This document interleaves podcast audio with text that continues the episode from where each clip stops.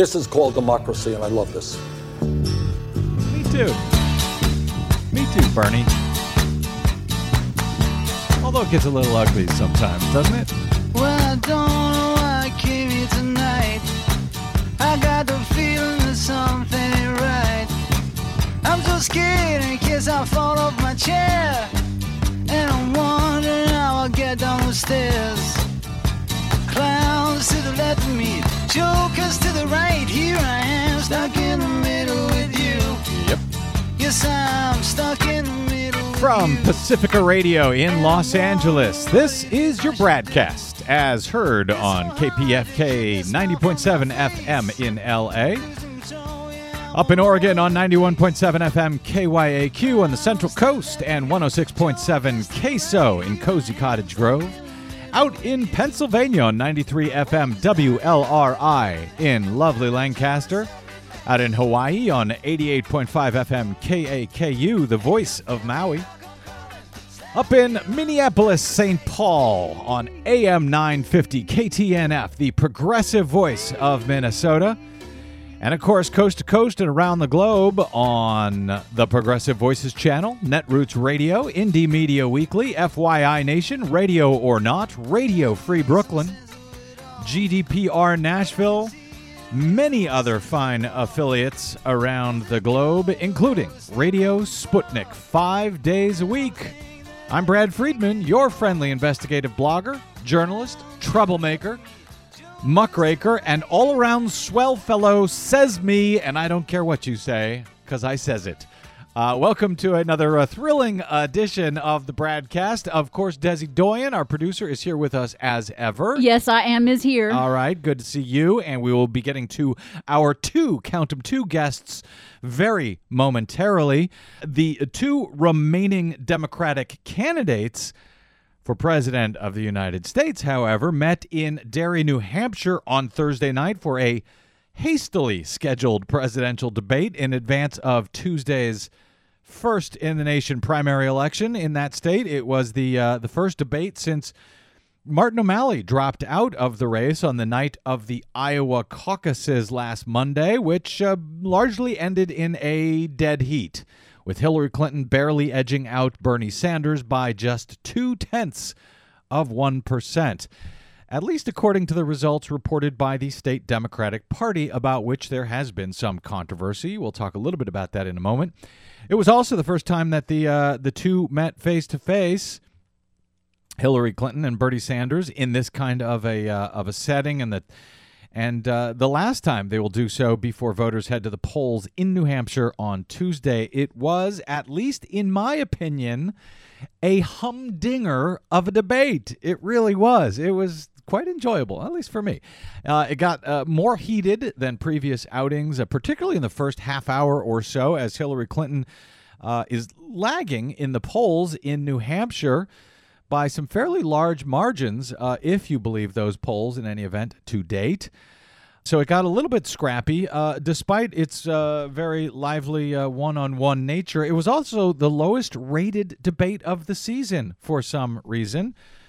The debate on Thursday brought in just around 4.5 million viewers, according to Nielsen, making it the least watched debate of the cycle, according to Politico. The next lowest rating for debate was ABC News' Democratic debate held on a Saturday before Christmas, which brought in uh, almost twice as many viewers. In fact, five previous undercard so-called undercard kitty table debates uh, for the Republican Party uh, d- beat uh, beat Thursday's Democratic uh, debate in the ratings.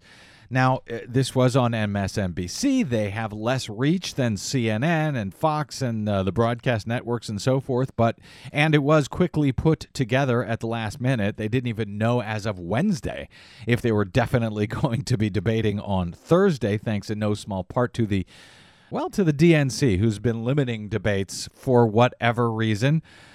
And so, uh, so yeah, not a lot of people were watching, and that's too bad because it really was quite lively as the two candidates began to draw sharper and sharper differences in their outlooks uh, and how they intend to run their campaigns, both in the primary season, which could go on a while, and uh, if nominated in the general election campaign against Republicans this fall. So, joining us now to make sense uh, of whatever the hell went on in Derry, New Hampshire on Thursday night. Uh, I've got two guests, both of them top notch. I'm uh, joined by Joe Dunman. He is co counsel for the Kentucky plaintiffs in the landmark U.S. Supreme Court marriage equality case, Obergefell versus Hodges. Joe is a civil rights and uh, employment attorney based in Louisville. He was also the co-counsel for the co-counsel for the four couples who sued Rowan County, Kentucky clerk Kim Davis. Remember that when she refused to follow the law and grant marriage licenses out there. Uh, he also hosts his own podcast uh, called Parade of Horribles. Joe Dunman, uh, welcome back to the BradCast, my friend. Hey, I'm happy to be back. Great to have you. Before I get to my second guest, I got to ask you very, very quickly about uh, since you fought against Kim Davis. Uh, I got to ask you about the case against her very quickly and the fact that she showed up at the State of the Union address a few weeks ago, uh, invited by, I think, some GOP congressman or another. What did you think when you saw that, when there was Kim Davis being feted at the uh, State of the Union address? Well, the, my main uh, I was relieved to see Mr. Obergefell sitting very close to the First Lady, so I was not too worried about Kim Davis's presence, uh, or the fact that apparently it was accidental. Um, I, her invite, I think, was uh, was not intended at first, but she ended up there anyway. But I mean, you know, we we are currently in the Sixth Circuit, still mm-hmm. litigating that case, and we have yet to get a ruling against our position. So I don't worry too much about Kim Davis.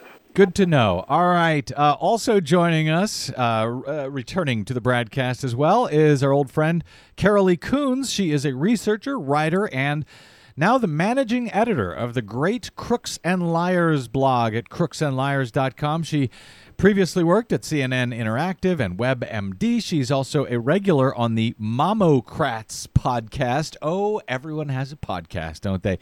Uh, Karoli Kuns, welcome back to the BradCast. Well, thanks for having me. Uh, I'm gr- glad to be here. Great to have you here as well. I don't think either of you have joined us yet for post debate coverage, so I'm excited about that. All right, first, I want to get your.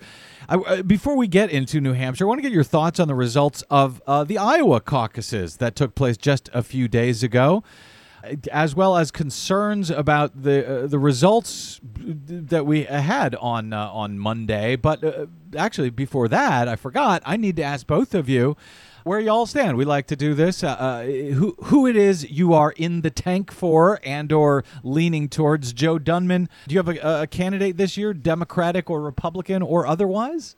Uh, well, I'm kind of on the outs because I'm registered independent. So mm-hmm. in Kentucky, I can't vote in the primary other than for judicial candidates and whatnot. So, um, but uh, I am I am a leftist independent. So mm-hmm. Bernie is is probably the one I'm I'm leaning towards the most uh, I do. I would not see myself voting for Hillary Clinton in the primary, at least. So, mm-hmm. so if I'm in the tank for anybody, it's it's Mr. Sanders. All right, you are leaning Bernie. Karoli Kuns, wh- where are you on that particular issue? In the tank, leaning, or uh, otherwise? Well, I'm not in the tank for anybody. Okay. Uh, so let's start with that. And I'm. I, I tend to be a person who's been sort of arguing Hillary, Hillary Clinton's side of things mm-hmm. more just so that there's some balance in the argument. Um, I don't know if I'd even describe myself as leaning Hillary, but mm-hmm. I suppose if you had to put me in a pigeonhole, it would be that. So there you go. All right. Well, listen, I'm I'm glad to have you in that pigeonhole. So I'm going to make you responsible for everything that Hillary had to say last night. So just buckle up for that, Carrie. Uh, and uh, Desi okay. Doyen, have you are you leaning or uh, have chosen one way or the other? You know, I haven't chosen okay. either way. Um, I mentioned this last time that the primary wars in mm-hmm. 2008 were pretty bad, pretty traumatizing. So yeah. I realize that it's going to be a while before it gets around to California. I may not even get a chance to vote in the primary. So, uh, I mean, for anybody in the right. primary, it might not happen by then. So I'm not investing emotionally in it yet. And as it is said, I uh, I like to try to support the voters, even when those voters choose terrible, horrible, awful candidates. So uh, we avoid, I avoid uh, in- endorsements around here, and I will stick up for anyone, uh, at least least any voter's right to vote, have their vote counted and counted accurately. Uh, no matter how bad their candidate may or may not be. All right, I mentioned Iowa. Uh, Des, if you got clip number seven there, uh, they were the candidates were asked about Iowa and the continuing questions about the results uh, from Monday night's Iowa caucuses. Let's give a listen here. The Iowa Democratic Party has declared Hillary Clinton the winner of Monday's Iowa caucuses. Do you believe the caucuses are still an open question? Let's not blow this out of proportion. This is not a this is not like a winner take all thing.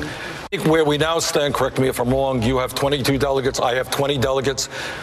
We need uh, 2,500 delegates to win the nomination. you know, so this is not this is not the biggest deal in the world. I love and respect the caucus process in Iowa. Uh, see, and I don't have to say it because they voted already. I think people are blowing this up out of proportion, but I think we need improvements in uh, the process by which results are determined. Secretary Clinton, will you participate in some sort of audit? You know, whatever they decide to do, that's fine. Fair enough. Okay. Okay. Well, Karoli, uh, last time you were on the show, there were it was after the uh, the gubernatorial election in Kentucky, actually, uh, when there were concerns about the unverified results of that race. Uh, for people who don't remember, they had the very popular. Democratic candidate Jack Conway was leading in most of the pre election polls. He lost to the kind of unpopular Tea Party candidate Matt Bevin, the Republican. Uh, I shared your concerns about those results largely because they were not verified by anybody, even though most of them were cast on hand marked paper ballots. They could have been verified. So it, it is now there, there's all of these concerns about Iowa. So I, would love to know where you stand, uh, Karoli, if you think those results should be audited in Iowa, as both the Des Moines Register now has called for and uh, and the Bernie Sanders camp has as well. Well, okay, so let me start with this, uh, which is that I thought of you on uh, Monday night as I was watching Republicans caucus mm-hmm. in Iowa and watching them count the, the little pieces of paper. Yeah that had names on them, and I thought this is Brad Friedman right here, you know, because that's exactly what you've always advocated for. Hand counted paper um, ballots at the precinct before they move anywhere. Yep, that's what the Republicans did, and the Democrats do a form of that, although a much more complicated one, to be sure. It is a much more complicated one, and I guess that's where I want to start. A caucus is mm-hmm. not an election as much as it is a process, and on the Democratic side, especially, that's true. So you have people that get into areas in a room and then you count the number of heads and then there's opportunities for, you know, depending like the Martin O'Malley voters or the mm-hmm. independent voters or the undecided voters can all kind of be wooed into one group or another. And then you count heads again and then you decide is this going to be the final one or we're going to do it even again. So it's it, it's a weird process. It's not like an election. And honestly, I think there's a lot of things they could do to improve on how they counted and reported it. There were people that were reporting from smartphone apps. There were people that weren't reporting from smartphone apps. There were people that kept tally sheets. There were people that didn't keep tally sheets. So I don't, first of all, I'm not sure how you audit the results. Second of all, uh, they could do a lot to improve the process mm-hmm. in the Democratic Party in Iowa on that, uh, and to make it a much more transparent count. Um, and third of all, part of Iowa caucuses is organization and ground organization. So I heard a lot of complaints about people who were having to register to vote before they could go in, and that's because they had their same day registration in Iowa, but they had not, you know, registered in advance, mm-hmm. and that creates a bottleneck in the lines. And then you get complaints that people didn't get in the doors or they you know weren't mm-hmm. in line. And it it just lends itself to people being able to say these results weren't right. They stunk so you know I, I don't know i mean i think splitting the delegates right down the middle might just be the fair way to go and move on from there i i don't know what to tell you but there's no way to audit those caucus well they can they, they, they, actually can be uh Karoli you can get uh, at least um uh, you know, the tally sheets from each of the precincts where they did write down those numbers. Make sure those tally sheets, uh, even with the ridiculous and complicated math that Democrats use in Iowa, you can check those tally mm-hmm. sheets against the numbers that were ultimately reported because that was one of the places back in 2012 you remember the republicans had that same problem where uh, yep. We later found out it wasn't Mitt Romney who won; it was Rick Santorum. And the way we did it was because we were able to compare the numbers at the each caucus site to those that were uh, reported by the party. And they were eventually able to reconcile that and find out that yes, indeed, they did make mistakes when it was reported uh, by the party. And I'll tell you, I won't be surprised if that happens here as well. That said, even if there are some changes, it was by and large a tie, uh, no doubt. Right. And uh, I, I, I w- although I would like to see it uh, uh, audited uh, because I think we deserve to know who did and didn't win, what the numbers, what the voters actually tried at least to do on Monday night. But speaking of ties. Uh, up until now, the, the polls have been fairly uh, consistently showing Sanders with a big edge over Hillary Clinton in New Hampshire which she has lately been chalking up to the fact that uh, he has served in a neighboring state.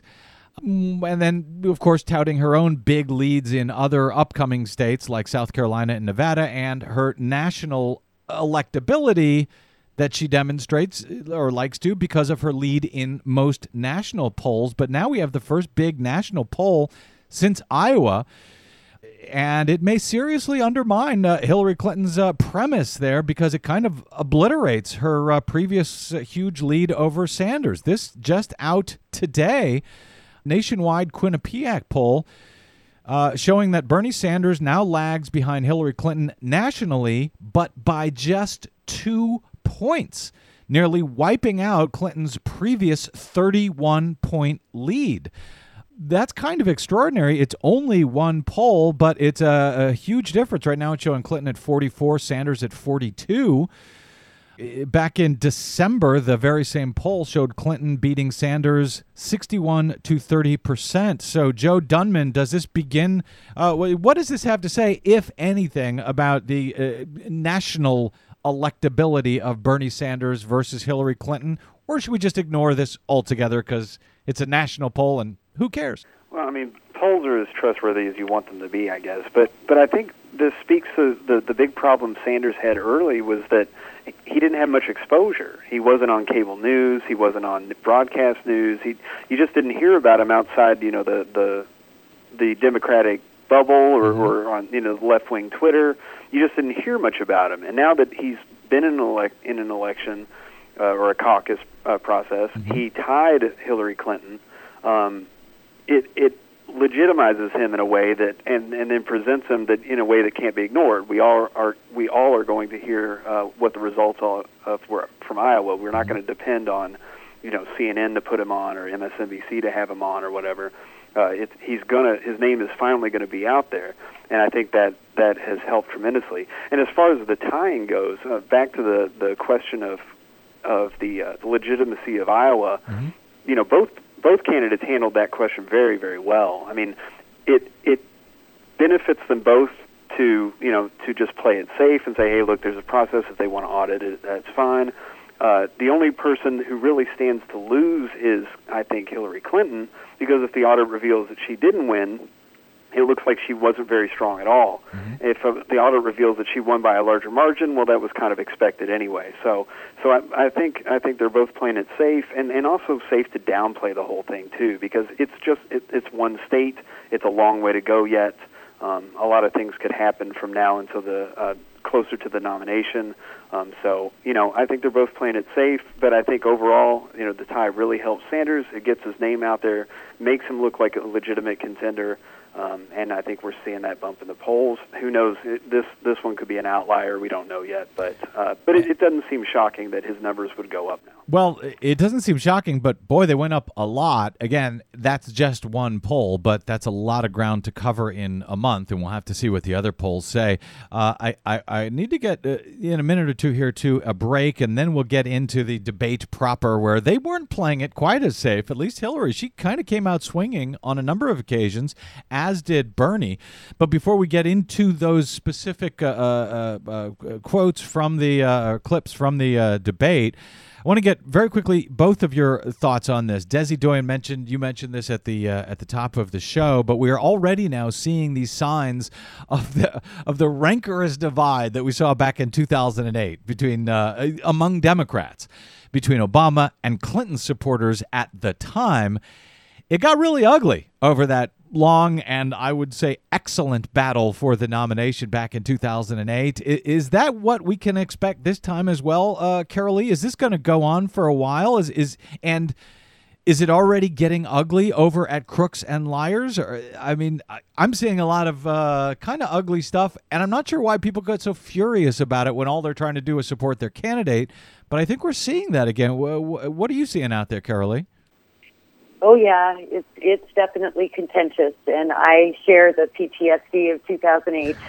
so yeah, it it's uh, yeah. I mean, it, I I hate primaries and I love primaries. I, it, it's contentious, and it's going to be continuing to be contentious. And I saw it again in 2010 during the healthcare debate, and it was contentious then. So let's just hope we can all come together, uh, no matter who the, the nominee ends up being. At least we've got great candidates. And and when I hear from I hear also from Democrats sometimes that they're worried about how contentious it it gets. Uh, Hillary Clinton's uh, supporters are worried about that. Uh, I've heard, but the fact is, even with that long, uh, ridiculously long uh, and fantastic uh, contest in 2008, it still ended up in a landslide for Democrats nonetheless. So the biggest, uh, and it had the biggest voter turnout in history in 2008. Doesn't that suggest that a good fight among partisan Democrats isn't actually all that bad for the party as many uh, worry or suggest, Joe Dunman? Well, I, I think what happened in 2008, uh, it helped that there was a the nomination went to a candidate that lots of people wanted to vote for. Um, and so it, it depends. I don't know if, if Sanders or Clinton will be uh, that candidate who inspires a big Democratic turnout, but I think that whether or not whether or not people argue in the meantime, it matters less than the end result. If the candidate at the end of the process is somebody who really inspires people, then I don't think the Democrats have anything to worry about as far as turnout, no matter how you know internal, you know how fit, vicious the internal debate is to get there. Um, you know, I mean, people. You know, I, I argue for a living. People argue online about politics. They care very deeply about it. Um, you know, we, people have been predicting the, uh, a tremendous split among the Republicans uh, for years, and they keep voting for each other. And I, I think the Democrats, there is an internal split between older, you know, older members of the party and younger members of the party. But ultimately, if there's a candidate that everybody feels comfortable voting for, and there's a sufficient, you know, boogeyman on the other side. Uh, I, I, don't. I don't think the Democrats are going to have to worry about turnout. Well, let's take a quick break, and we'll come back and talk about that question of who is inspiring voters uh, and who voters are comfortable with, because. you know, I, I I like to focus on the issues, but the fact is, this may come down to uh, you know a choice of who inspires you versus who do you feel safe with. We're going to talk about that after this break uh, with my guests, Joe Dunman and Karoli Kuns and Desi Doyen. I'm Brad Friedman. This is your BradCast. Stay tuned.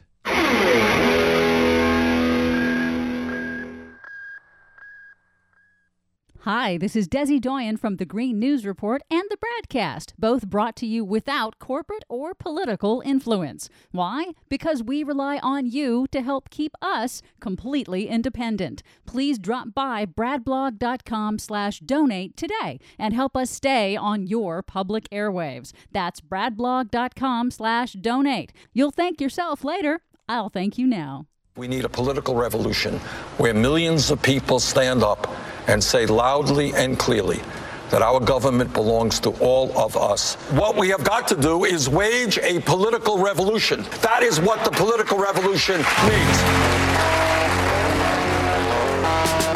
You say you want a revolution. Yeah. Well, we all want to change the do world. we? Do Americans want revolution? Do Democrats want a revolution, or do Democrats want to just stick with what we got and, uh, you know, not not risk, frankly, losing the White House? Welcome back to the BradCast, Brad Friedman from BradBlog.com with our coverage of our post-debate coverage of the uh, uh, Democratic debate in New Hampshire in advance of the New Hampshire primary on Tuesday with my guests, Kentucky attorney Joe Dunman and managing editor of crooksandliars.com, Karoli Kuns. All right, welcome back, guys. I want to uh, play. Uh, it got heated between the two of them. It was actually fantastic. And uh, moderator, MSNBC moderators Rachel Maddow and Chuck Todd kind of just st- sat back it seemed like and let these uh, candidates go at it a little bit in particularly in the first half hour and i think it was a good thing Let's get a taste of that because, well, because I think that uh, this early fight actually sets up the entire fight of where this uh, uh, nomination battle may go. So go ahead. Please tell us why you think if he's elected president on a platform of promising things like free public college and universal health care, that he cannot achieve those things. I've been fighting for universal health care for many years, and we're now on the path to achieving it.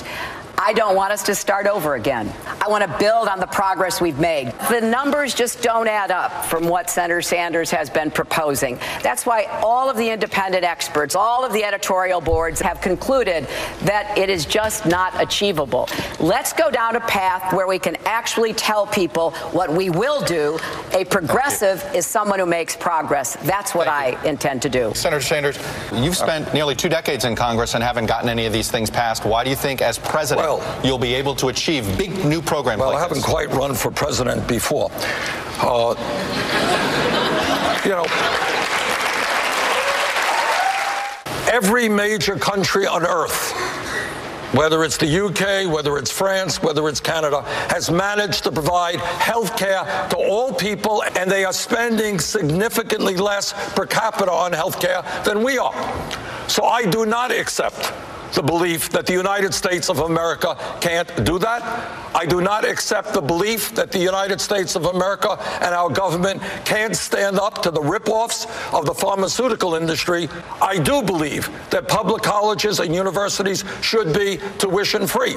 I do believe that we substantially lower student debt in this country. We pay for it by a tax on Wall Street speculation. The middle class bailed out Wall Street in their time of need. Now it is Wall Street's time to help the middle class. If I could just follow up on that. So it, it seems like that was just one of the exchanges where they were going after, you know, Bernie Sanders obviously has these big ideas: single, uh, single payer health care, uh, free college tuition for all. He says, you know, we need to reform the system. He says we need a political revolution.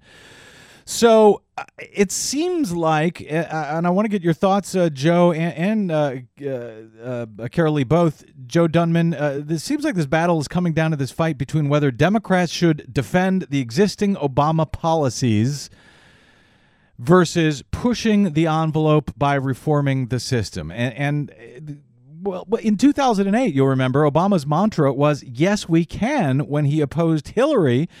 And now she's sort of wrapping herself in his policies, uh, trying to keep the, uh, the, the so-called Obama coalition together by kind of saying, "No, we can't," or "No, we shouldn't" to a lot of those policies. Uh, what's your thought, Joe Dunman? Well, I mean, unfortunately, it sounds like she's playing to something uh, uh, Kentucky Democrats are very familiar with, which is lower your expectations. Mm-hmm. Um, and it, it has not done well for us here at all uh, as far as the Democratic Party goes. Um, but you know, she's she's trying to be pragmatic, and she's trying to say, look, it's very unlikely that Sanders is going to achieve these big goals. So you know, don't waste your time with it. But it, she also her her her criticism of his position is based on something that he called her out on, in that the idea that we'd have to scrap uh, the ACA, Obamacare, uh, and go back to something or nothing uh, while Sanders works towards universal single payer. And he said, "Well, I've never advocated for that. And I, why would we scrap a program uh, before we install a new one?" Uh, and so it, it's a little disingenuous on her her part, but she's she's right. In the next four years, Bernie Sanders is not going to be able to achieve universal single payer in the United States. And I don't think that he's actually arguing that he would in four years, but that we should set our sights higher and that we should set big goals and then work towards them. And uh, if you think about the Republicans and the way they approach politics, they never say, well, that's not a very pragmatic idea. Let's not advocate. Like, let's not say ban abortion anymore because that's probably not going to happen in the next four years. They say, yeah, we're going to ban abortion. We may do it in two decades, but we're going to make get it done. And I think that there's a lot of Democratic voters looking for that kind of long-term view that Clinton does not deliver. Karoli, your thoughts on that is is Hillary being because I, I I do share uh, Joe's uh, thought there that she is being somewhat disingenuous in the way she's fighting against uh, Bernie for single payers, you know, saying uh, we shouldn't scrap uh, of the Affordable Care Act, Obamacare. He's not going to scrap it. He wants to replace it with something he feels is better. So that seems a little bit disingenuous. But the uh, so I want your thoughts on that. But also, should the bigger idea should Democrats be defending their positions at this point, or should they be pushing the envelope, frankly, uh, as Joe says, the way Republicans do? Okay, well, I have to just disclaimer. Every time that I that we start talking about healthcare again, I get very tense. 2010 was just horrible. Yeah, yeah. Uh, so, so understand that. But um, I first of all, I'm going to give you my reaction Uh-huh. to his plan without defending her uh, claims, and you tell me whether that's disingenuous. okay. I went and looked for specifics before he actually released specifics on his plan. Right. And the closest I could get was his 2013 act that he uh, introduced for single payer. And in the preamble to that, it repeals the Affordable Care Act, it repeals uh, TRICARE, it repeals all these things, and then replaces it in the same act. Right. Okay. With universal single payer. So it wasn't, in my opinion, I mean, I read it the same way. I read, okay, we're going to drop all that and we're going to put this thing in place instead. And, and I was disturbed by it because knowing what I know about how you pass health policy in this country and knowing what I know about how desperate Republicans are to take the one, you know, signature piece of legislation away from Obama that he thought Uh-huh. uh, while we had a Democratic majority, that that gave me stress.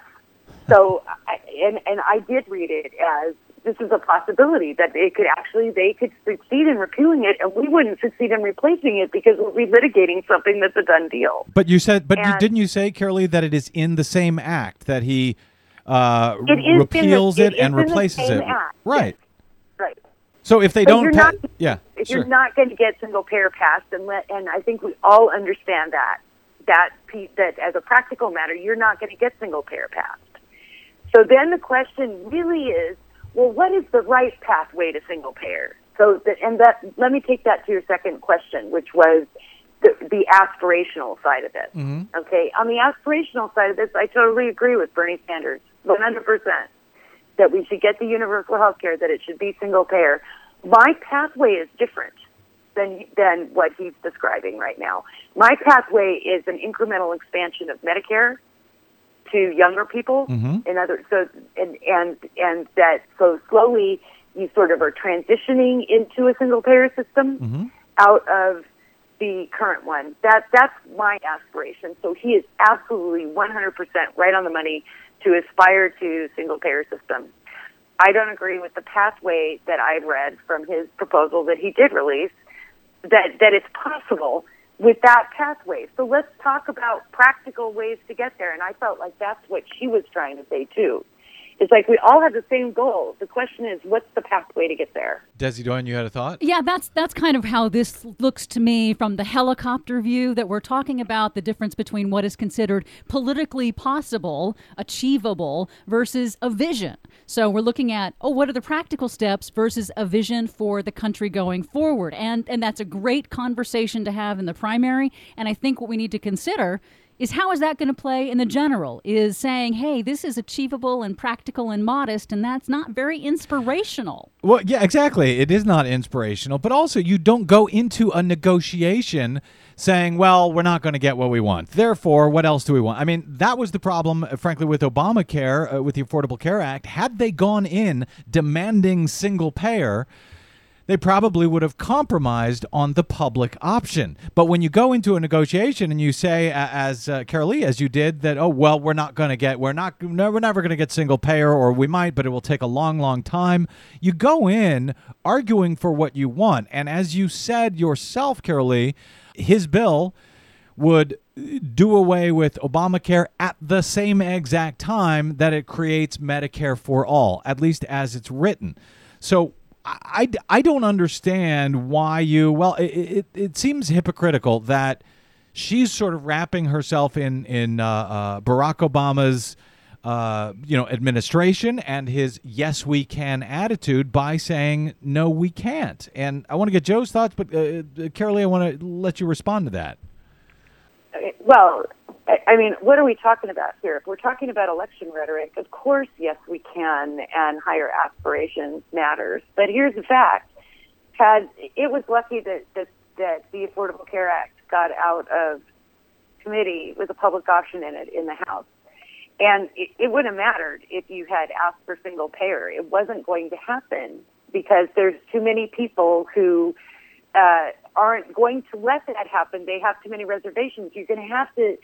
It, I, I, this is a very long conversation, and this is probably not the place to do it. But and again, I preface all this by saying I'm so traumatized by what happened in 2010 that I'm, I'm still not completely rational about it. All right. Well, we don't want to, we don't want to traumatize you further. Let me get Joe's thoughts. Uh, let me get Joe's thoughts on that. Joe. Look, just from a meta perspective, uh, what I think Sanders is doing is, is very good for the Democratic Party.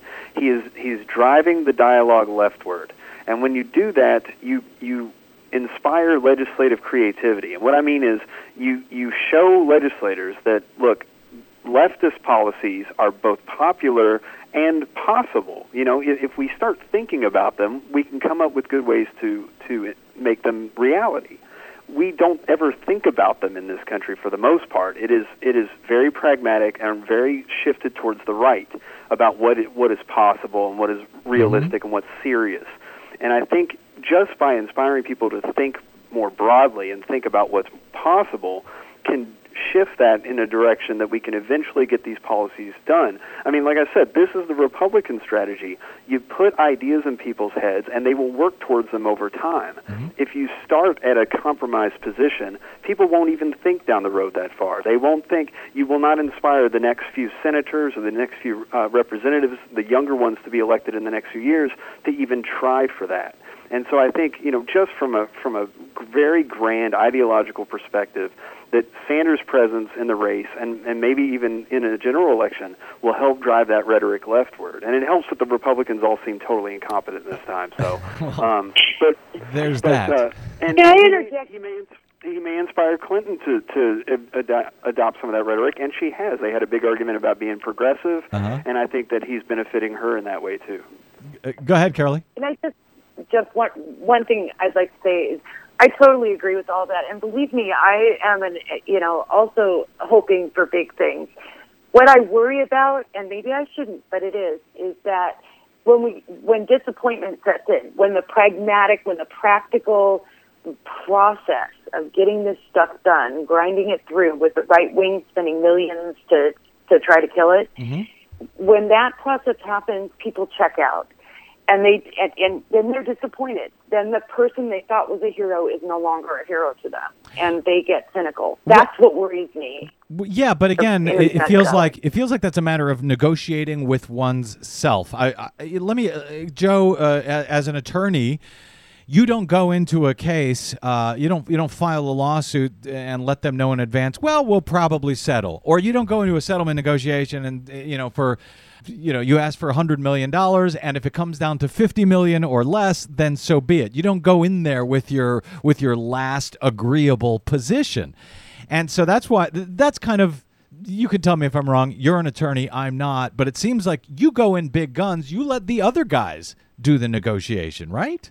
Well, as a plaintiff's attorney, we're always happy to settle. Um, but uh, but to your point, I mean, yeah, you have to think. You know, the the the aspect that I think Karoli is talking about is that sense of betrayal, and it was felt very distinctly by a lot of Democrats when Obama compromised, you know, led with compromise. Mm-hmm. You know, when you when you campaign on hope and change, and then you go in and what appears to be, and it and it may have been the right move.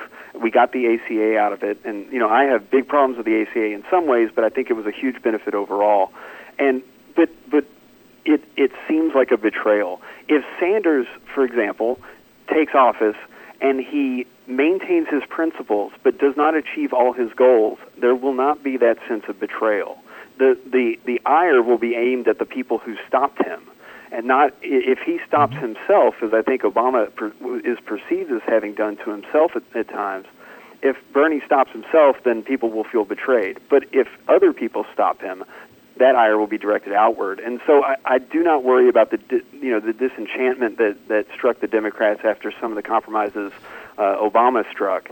Um, that I, I don't I don't worry about that because you know I know I felt betrayed by a lot of things. Um, you know the compromises that happened, and as long as Sanders, for example, or Clinton even maintains their principles throughout and seems to be fighting from a strong position, the strongest position they have, I, I'm, I don't I don't worry about that. I'm going to be disappointed if they don't achieve their goals, but that's life. That yeah, happens. Well, you know, and I don't think that actually their positions are all that uh, far apart, or at least that they don't need to be. Uh, you know, in fact, he could go in there calling for single payer, uh, Medicare for all, and they could start, as Karoli suggests, by expanding Medicare to just young people and expanding the ages up from there. Or right now, Medicare covers you as of 65 years old, bring it down to 55 and work your way down. I don't think they are that far apart that she needs to go out and say, hey, you want to destroy Medicare and Medicaid and the Obama and uh, the ACA, uh, the Affordable Care Act. Uh,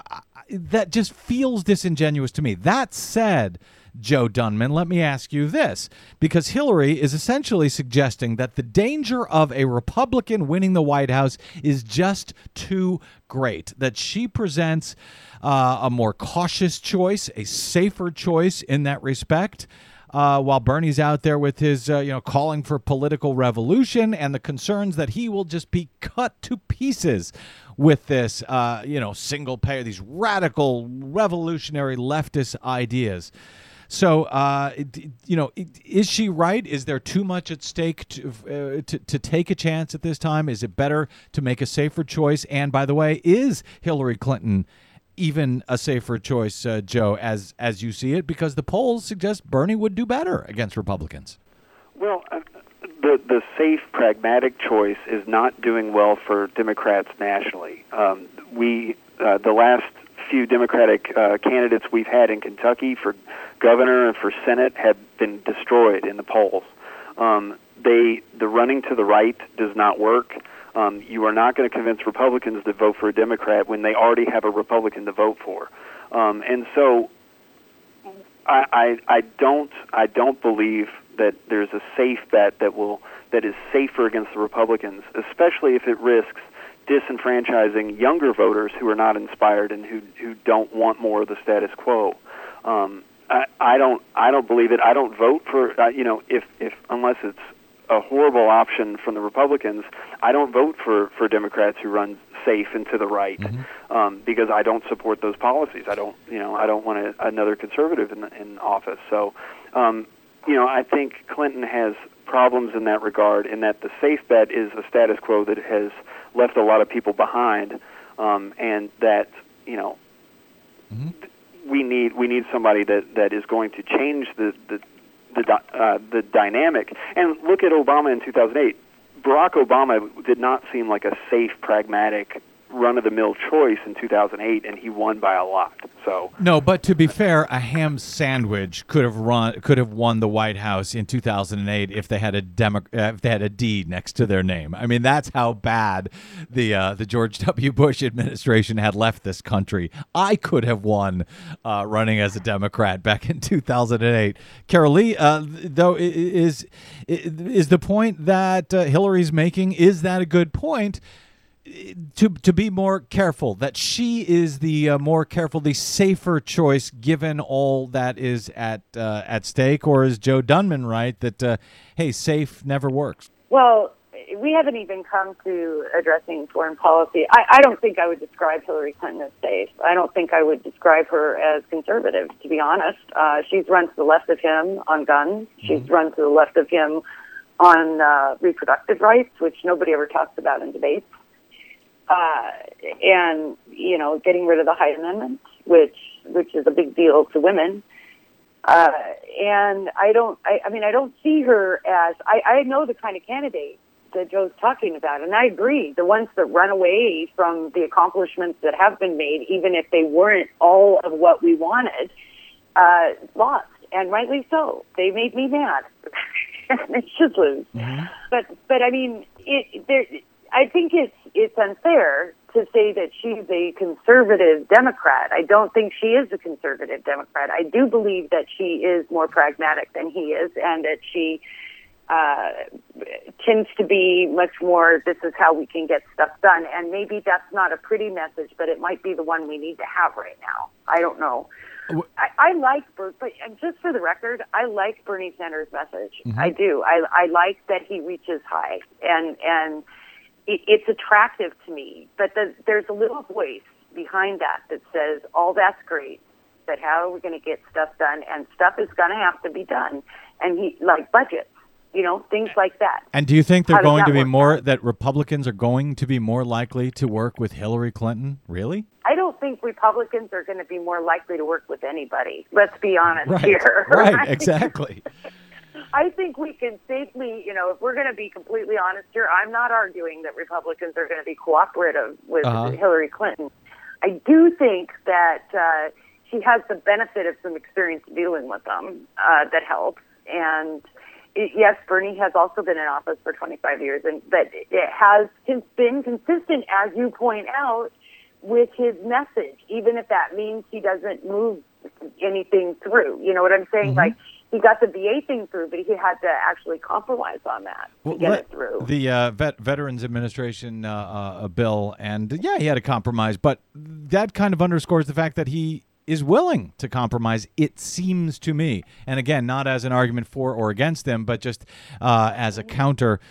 Uh, to the notion that uh, Hillary can get things done, whereas Bernie can't. I don't know if that's true. Uh, I got to take a quick I break. Yeah, let me let me t- let's take a quick break here, and we will come back. We've got man stuff is flying by. Desi was up all night long pulling clips and now we've gotten to hardly any of them. But we'll try to get to a few more after this break. Uh, here on the BradCast, I'm Brad Friedman with my guests, Joe Dunman and Karoli Kuns, and yes, Desi Doyen. Stay tuned. Don't touch that dial. Please clap.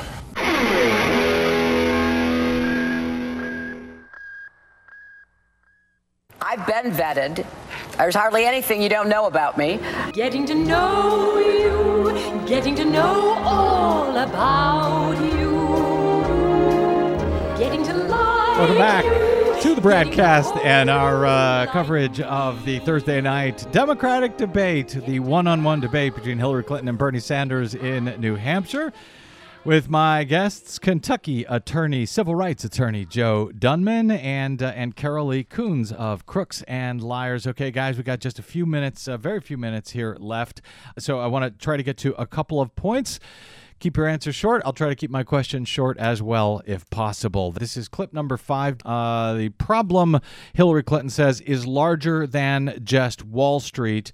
She says Bernie Sanders has been going after Wall Street and that that is not a big enough target. Madam Secretary, it is not one street. The business model of Wall Street is fraud. Corruption is rampant. And the fact that major bank after major bank has reached multi billion dollar settlements with the United States government when we have a weak regulatory system tells me that not only did we have to bail them out once, if we don't start breaking them up, we're going to have to bail them out again. And I do not want to see that happen. Well, Senator, no one wants to see that happen. I, this was a disaster for our country. And we can never let that happen again. Right. We have no disagreement about this. But I think it's a broader target list than just Wall Street. Sure. So, the business model of Wall Street is fraud, says Bernie Sanders. Uh, well, that's a message that may appeal to a lot of people, but is he not uh, drawing a wide enough target, Joe Dunman, as uh, Hillary Clinton charges? Well, I just want to say it was extremely refreshing to hear a national candidate for the presidency say that uh, instead of glossing over uh, the problem. I mean, yeah, I mean the corporate, you know, corporate greed and and the the system that we've installed, know, the corporatist system that we have in this country, is broader than Wall Street. But Wall Street's the linchpin. It's the it's the center of the universe, and you know, to to put your focus on them, I think is is absolutely fine, and and not missing the big picture. Karoli. Well, I I agree that the focus should be on Wall Street. Uh, it is just that she, her argument about a closer look at derivatives and uh, you know, the shadow markets is a good one, Mm-hmm. and I, I think it's worthy of of note that she's not disagreeing with them; she's just expanding the definition a little bit more. So, I think in in essence, both of them uh, agree on that one thing. And can she take on Wall Street? There was a call. We don't have time to play the clip, but there was a call to release uh, the transcript of her speeches that she gave to Goldman Sachs and others for hundreds of thousands of dollars that she got. Can she uh, legitimately? Uh, where is this? Uh, AP had a, a fact check piece here showing that she received some. Well, let's see. Uh, the securities and investment industry gave more than 17 million last year to uh, super PACs that supported uh, Hillary Clinton. Three million directly to her campaign. Is it legitimate uh, to think that she will really take on these people who have given her millions, 20 million dollars in just the past year, uh, Karoli? I think so. I mean, those are employees, but beyond, I mean, it's not like the the CEO of Goldman Sachs gave her that much money. It came from employees in the industry. I imagine Bernie Sanders has gotten some small donations from uh, employees on Wall Street too, who think that the system is corrupt. So, I, I yeah, I don't see that as a, a quid pro quo. qu- Quid pro quo. I also don't see the speaking fees as being the big deal that's being made out of them. Although, and also, weren't they given to the Clinton Foundation?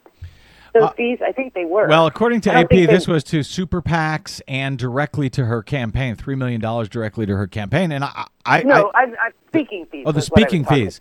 Oh, that the Yeah. speaking fees went to uh, uh, the Clinton Ca- Foundation. Foundation. Yeah, I'm not sure Right. about that. But although I do want to announce uh, to everyone who's listening, if anyone wants to give me twenty million dollars. I will not beat up on them. I will happily say I will never beat up on you in exchange for twenty million dollars. I'm just saying, uh, Des, you had a, a thought. Well, I don't know that releasing the transcripts is really going to do much for anybody except the really strong supporters of either side. And of course, Republicans are going to use that as a tool. But I think the question here really is who is going to police Wall Street better? And I don't know that what Clinton is saying, and also her, her connections with Wall Street, and as a senator who represented Wall Street at a certain time, that uh, I don't know that that's going to be very convincing for people in a general election that she is going to police Wall Street better. Well, and if those transcripts those speeches show, uh, you know, that she said something terrible, you know, I will look after you, I support you, or whatever, you know, who knows what those transcripts end up saying. But they might think also that Bernie can't be that effective. So this is the question that we're left with. We've got just a, a couple of minutes here. I know that uh, Joe Dunman, uh, as an attorney, as a civil rights attorney, you had some thoughts about uh, what Bernie uh, w- was talking. Actually, both of them were sort of talking about litmus tests last night uh, for appointing. Supreme Court justices and the next uh, uh, president may have to appoint, or may get to, depending on how you look at it, may get to appoint as many as I would say four justices to the to the bench. A lot of people are saying three, but it could be as many as four. So uh, Joe Dunman, uh, they talked about a litmus test in regard to Citizens United.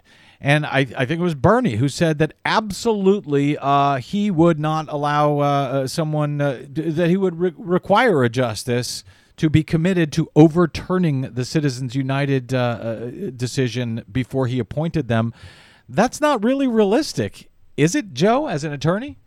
No, I mean, I think that was the worst statement Sanders had all night. Uh, simply from a technical perspective, you, you're not going to get any appointee for a Supreme Court justice position to vow to rule on any which way on a case. Um, and two, you know, you don't just get to, to send up whatever case or issue you want. Uh, cases come up to the Supreme Court, uh, however litigation below pans out. So, I mean, no no judge in their right mind would vow to rule a certain way on a hypothetical future case. Um, but what what Sanders will most likely do once he gets some advisors that help him out on the process is that you ask them, do you think the case was rightly decided? And if they say no, ask them why. Um, and so his, his his claim that he will make them vow to overrule it is is n- no one will ever do that. Uh, and two, it, it's just not very realistic. And and you don't want judges who will vow to rule a certain way on a case because you know the issues and the facts vary, and you don't know what what may come before them. So I thought that was that was probably his worst statement of the night uh, on a very strong night for both candidates overall.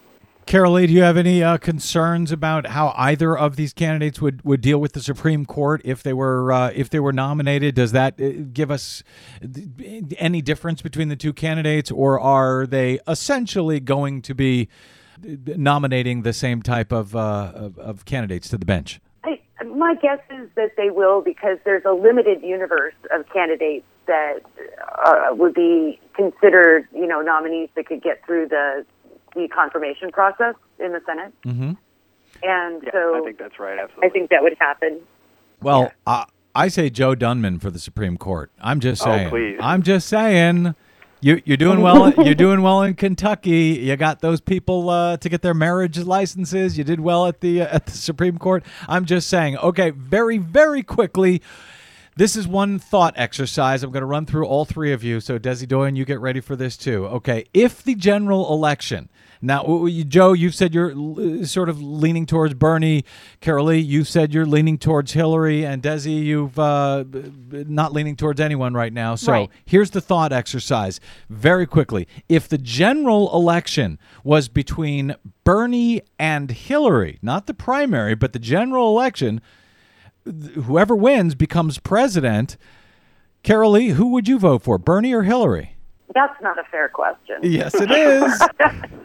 and I'm not going to answer it because I, I have I have some vested interest in remaining objective enough to not have to choose between the two right now. okay, Joe, Joe, Joe, your your uh, decision on that? I have no vested interest, so um, I will say that at, if if the election was tomorrow, For based president. on everything I know about them both, Yeah. I vote Ber- Bernie Sanders. And Desi Doyen? I'd probably vote for Bernie for vision. There you go. Okay.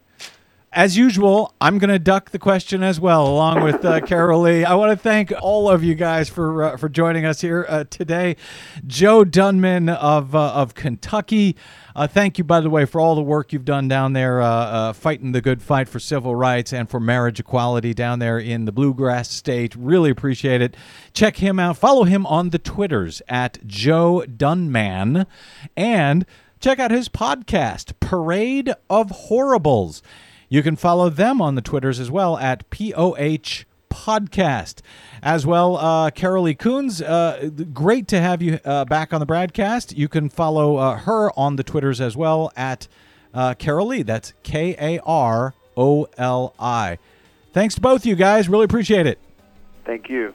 Thank you. All right, we'll be we will be back with you soon. Oh, I think in the next time, uh, our next thrilling episode, we're going to be covering the GOP debate. Will it ever end? Probably not. Uh, thank you for joining us. If you missed any portion of today's program, download it anytime at bradblog.com or over at iTunes. Find and follow me on the Facebooks and the Twitters at the Brad Blog. My thanks to our producer, Desi Doyen, to our booking goddess, Cynthia Cohn, and of course to my guests today, Joe Dunman and Karoli Kuns. All right, that's it. Until we meet again, I'm Brad Friedman. Good luck, world.